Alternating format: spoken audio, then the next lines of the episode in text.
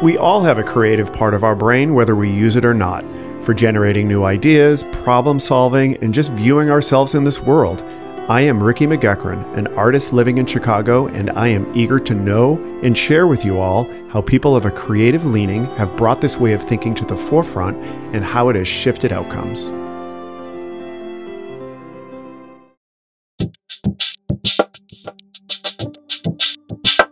Four gay men, four addictions, one landlord from hell. Welcome to Summerdale, a horror novel trilogy set in Chicago's Andersonville.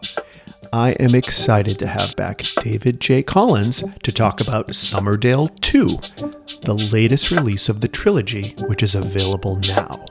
Summerdale 2 gripped me from the opening paragraph, and I was completely in for the whole journey. David is one of my favorite people to talk to, as he has a great way of expressing the origins of his creative output.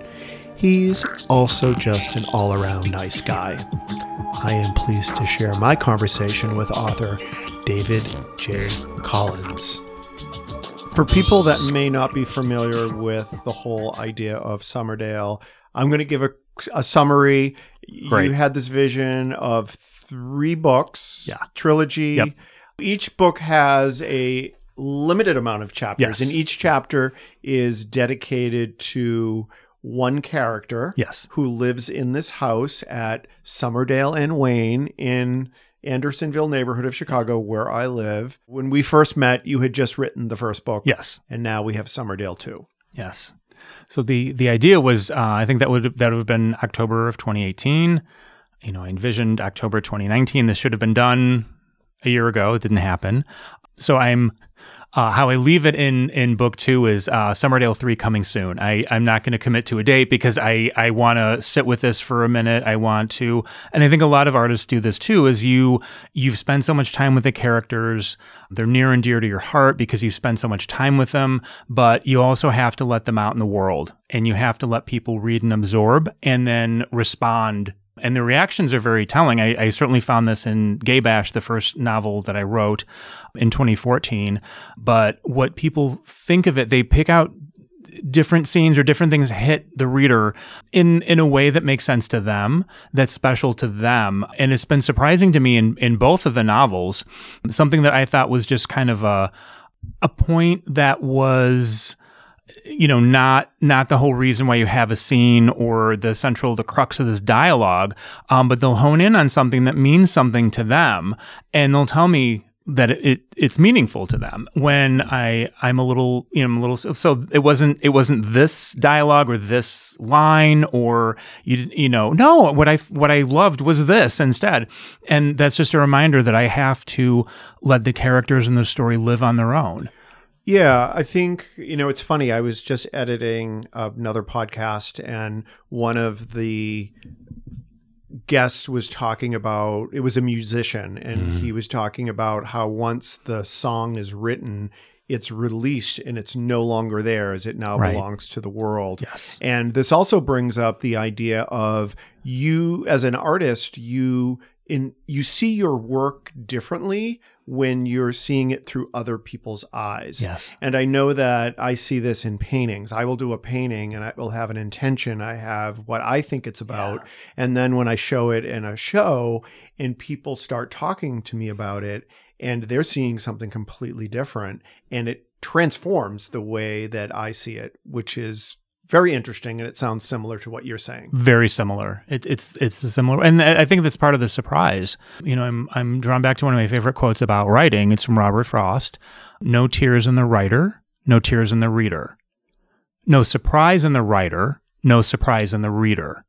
And for me, a lot of the surprises come from what people have picked up on, what they've they've said. And I I've was just back at finally we're back we're having festivals again, and I was at the Lakeview East Festival of the Arts, one of my favorites. So I had a tent and you know an author table, um, and it's always great to to see people come back and say, oh, I bought this at Midsummer Fest last year. I bought this at Market Days last year, and then they'll tell me what it means to me, uh, or what it means to them. Um, and it's it's always interesting, like what's that that piece that spoke to them most and it's almost never what I what I intended. Like what you said, like you you have a painting and you have this intention with the painting, and you think it's going to be seen this way, but it's actually seen a different way, which is no less meaningful, but it's different, and that actually in- inspires me to continue working. Uh, my job as an author for the rest of my life is to get people to the cover of the book, whether that's a paperback, whether that's an ebook or Audible. Um, once they open the um, you know the cover once they open to the first page or open to scroll the story as your musician said it no longer belongs to me. It now belongs to the reader. And they will take it places i couldn't have imagined. And that's what's so exciting about writing. One of the things that I've always found unique about talking to you, because obviously I talk to a lot of creative people, the way that you speak about how your characters come to you and how they just show up. Yeah. I don't really hear that because I don't really hear that from other creative people in a way that you express it. Is that something that the way your brain does that has that been something that happened throughout your life but yeah. in other ways? Tell me about yeah. that process of things just showing up like that. Yeah. So let's go back to childhood. Yes. Um, I grew up in a home that valued creativity.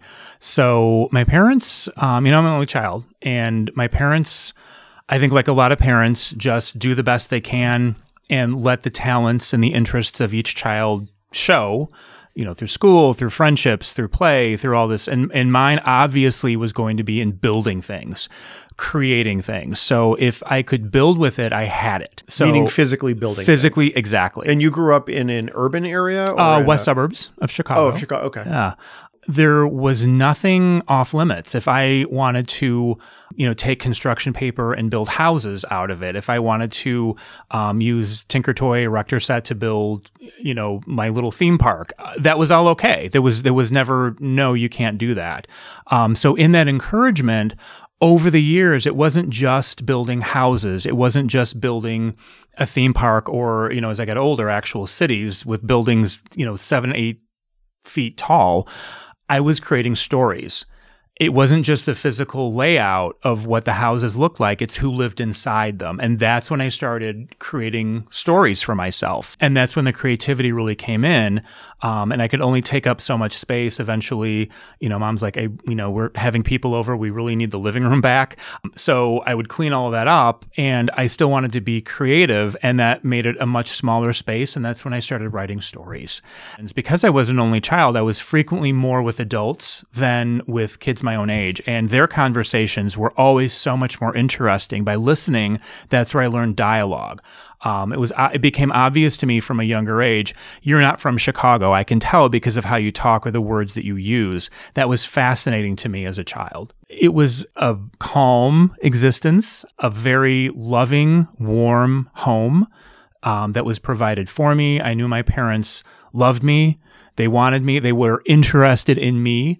You know, looking back, I've I've always said the best thing about being an only child is that you have your parents' undivided attention. Yeah. The worst thing about being an only child is that you have your parents' undivided attention. Yeah. So, um, a lot of it, you know, if you had a, if you came home with a bad grade, you need a report card, something. I mean, there is no, no distractions at all. It is, uh-huh. it is, you know, two parents looking at you at the dinner table, explaining, you know, why you're not doing well. Right. Um, are your parents still alive? They are. Oh, they must be so proud of you. They are. We're, we're tremendously close.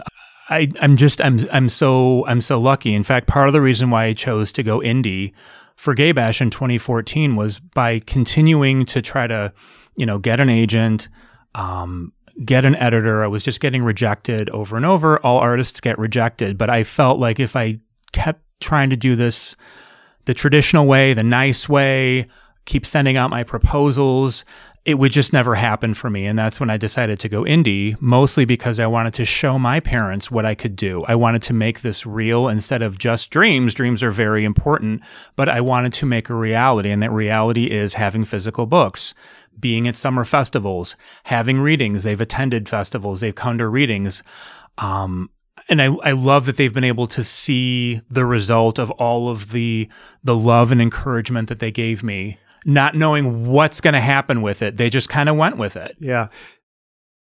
When we did our first interview, it was really about you being courageous Yeah. and brave Yeah. and taking a risk and just doing it and making it happen. It's happened. Like Yeah. it's here. Yeah. Do you feel that you have broke through a wall permanently? Or do you feel because that's really not the conversation anymore? We don't have to have that conversation. Right. Now the conversation is growth, Right. and you have this foundation of this creative platform. Right. You've already done that. Yeah. Uh, It, you know, it's exciting going into this. Is, I can say, uh, you know, I've written. This is now my third novel. I have a backlist. Um, the the challenge really is just getting a higher visibility. This is such a challenge for all creators um, because there's the space is only getting more and more crowded. Um, and you can only put so much of your little, uh, you know, we live in, we live in the city. It's not, it's, this is not a cheap place to live. So most of our, uh, you know, anything that's kind of left over at the end of the month, I, I want to roll into, um, you know, new paperbacks, maybe an, you know, maybe an ad on Facebook, bringing higher levels of visibility to what I've already done. And like, what's the next challenge I can take on? Yeah, I think what I'm trying to figure out is do you feel that you have broken through into a new place and all of that stuff is behind you? Like that proving that you can do it. Do you feel like that's behind? Do you feel like I can do it? No. So you still feel there's part of that. I do mostly, and and part of this is listening to the reaction of of readers. When when I sent out the the book, and I I, I had wonderful pre readers. Um, you know, I said two two things, two things only. Tell me. You don't have to. I I don't want to know about commas, about misspelled words. I have a very talented. Um, copy editor, proofreader, Wendy Goodlow, who's going to handle all, and she has. She's done a fa- fabulous job with it. Does this book exceed the first book and do you want more? Those are the only two questions i had for my pre-readers. Um, everyone came back and said yes yes. And that like that gave me the confidence to say okay i can i can feel good. My instincts were were right on this. It's moving forward. The action is moving. The characters are changing. It's interesting to the reader not just to me. But i'm I need that assurance from other people who are reading it as well. And I want to keep doing better. So in a sense, I I think that feeling like I'm never quite there is good for creativity. I never want to come into this so confident, oh, this is absolutely perfect the way it is. It doesn't need to be I I hope I never feel that way about anything that I produce, artwork or writing. Let's talk about the addiction aspect to the novel. That's a big part of the novel. Um, I don't think we really talked about that in our first conversation. Is there anything you can share with me about why that is something that you wanted to make the focus of your book? Yeah, you know these are these are observations, not only observations, but also uh, you know Summerdale is, is very autobiographical, fictional, but it's very autobiographical. Um, so when I talk about addictions, I'm not just talking you know from a safe distance. I'm talking bringing in conversations, bringing in you know situations I've been through. Um, you know, I have had problems with alcohol where I've had to just literally step step away, um, step away from from groups of friends because that's the focus. Um, it's not having, you know, this, I, this was a line in the first book. It's not having friends in common. It's having alcohol in common, and that was the basis of the friendship. So, um, it's it's stepping back, you know, from that. Also, um, relationships that I've lost because of because of addiction. Um, And just to call out people that haven't read the books, when we talk about addiction, it isn't just um, alcohol. Right. Like it's addiction takes many forms. It does. as people will see in reading the book. Yeah. Um, and you know, it's, it's also, um, it hits other, you know, so obviously alcohol. So the character of Aaron, um, is probably the, the most direct accessible because he, that chapter focuses on alcoholism.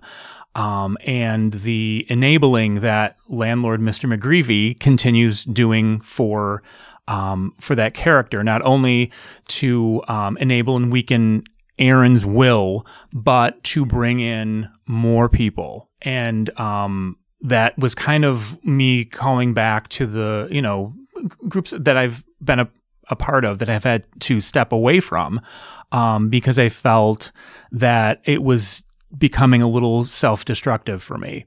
The character Eric, um, who is an amateur bodybuilder, that really, to me, touches on appearance, um, which is a huge um, I'll just say issue. I think it is an issue in the gay community is the value that's put on how you look.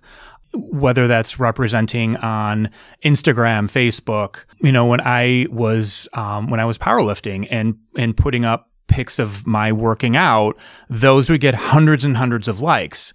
When I put something that was a quote from something I was writing or a piece of art that might get a dozen likes. So the reward, the trigger there is I get more attention, I get more reward when I show my, myself physically. And I had to take a step back from that as well. Eric dives into substance abuse, um, namely steroids, to the point where he's taking something he he he's just because it's it's giving him success, it's giving him attention. So there's uh, definitely analogies there. With Steve, it's uh, an addiction to food and abundance. So I'm you know I'm saying something about the overabundance. You can look at that as kind of being an analogy to, to privilege itself what I'm seeing more recently is people standing up, prominent people standing up and saying, you know, for mental health reasons, I'm stepping back, I'm stepping away, I'm choosing not to do this competition. I am being open about the fact that I have seek, I have sought counseling. Um, to take away the stigma of of all of that. Um, at the same time, what I have seen and what I have heard, you know, from friends is is um, that what was the first what were some of the first reactions when we were in lockdown um, going for food going for alcohol um, you know these kind of comforts around us but at the same time these didn't come out of nowhere? I'm really starting to think that what we think of as mental like ailments mm-hmm. is just being a human yeah like i think that anxiety and depression, and even to some aspect, addictive behaviors, whatever that may be, is just part of being a human. Right. I, I don't, and I think that, especially depression and anxiety, yeah. like I really think that that is. I think that's normal for people to go through that. Now, obviously, there are extremes where people are incapacitated. Right.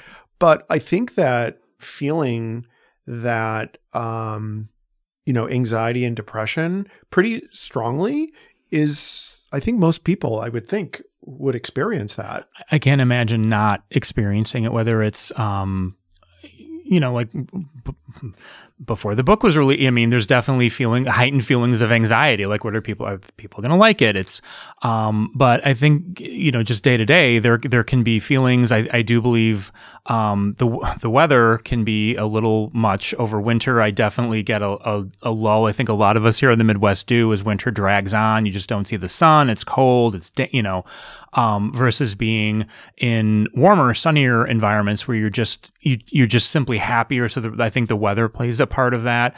I've also gone as far as to um, make some changes to diet and working out, and working there's a lot of so things important. It really is, and um, it that's just a, a thing. You, that's just something you can you can give to yourself. Everything from meal prepping, um, Eric's orange meal prep bag is actually mine, and that's oh, something I wanted to write in ah, okay. to the story um, because I have you know, the the idea of always know where your next meal is coming from because temptation, especially in this city, temptation is everywhere. There is so much good food here, and you know, it's not just over the holidays, um, but year round. So if, if you're not kind of the old the old advice never go grocery shopping when you're hungry uh, because you will come home with bags full of things you shouldn't be eating you know totally. always know where your next meal is going to come from and that's a gift that you can you can give yourself recently you know i have a full time job. I will someday hopefully be a full time writer and have the the income to sustain that. Um, in the meantime, like a lot of creatives, and I'm very lucky, I have a job that I love and a great team that I work with. Um, but when it's when it's crunch time and I'm you know leaving the apartment at six in the morning to catch the first express train, um, I will be cooking chicken at ten thirty at night or at four in the morning.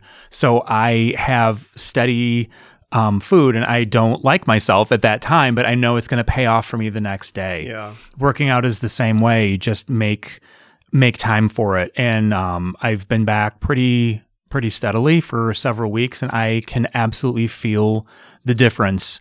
Um, it's just another gift that you can give to yourself. My two cents on this Yes. is eating well, you know, exercising and meditating.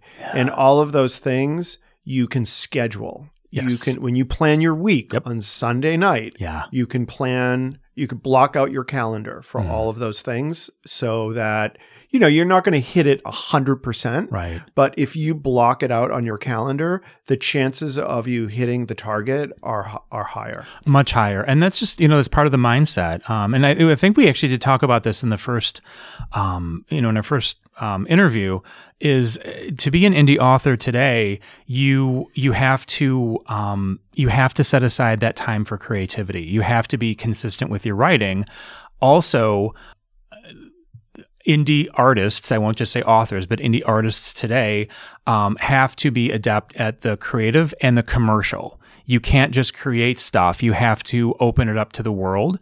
So part of that is through newsletters, social media, events, readings, podcasts, marketing. All of this is uh, you're kind of the CEO of of all of this. So to plan your week, focusing on your health, on your mental wellness first and foremost.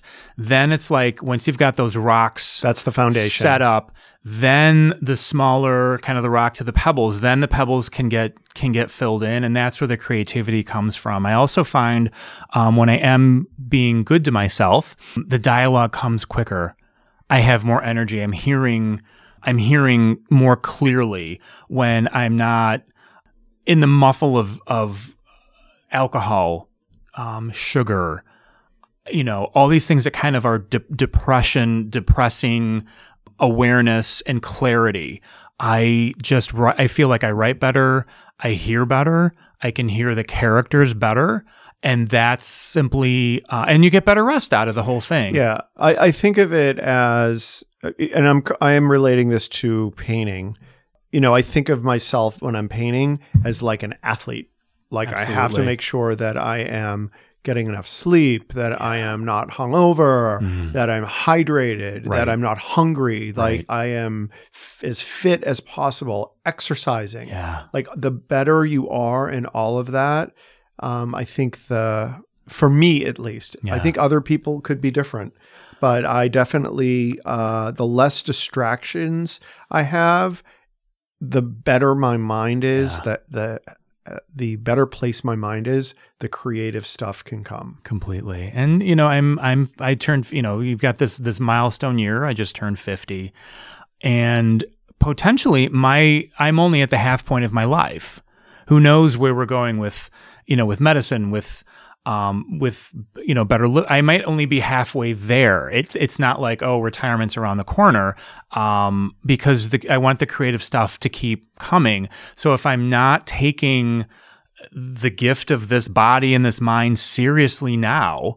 And certainly I didn't always take it so seriously with my 20s, 30s, and, 40, and you know, um, now is the time to do it. So if I'm not building these good habits now, um, I'm really not preparing myself for the creativity that I have yet to receive. And I live in kind of a mindset of abundance that more is coming. I'm I'm grateful for where I've been and the characters who have come um, you know, into my awareness, but I also believe more is on the way and I need to be aware and prepared for that. In your artwork, you see the benefits in how you feel and how you relate to the canvas and what then the the subjects and uh, your your productivity. You are a prolific artist. You are always posting about I have this show. These are my. I mean, you're you're you're producing work with no um, outside boss telling you you will do these you know you're the one telling yourself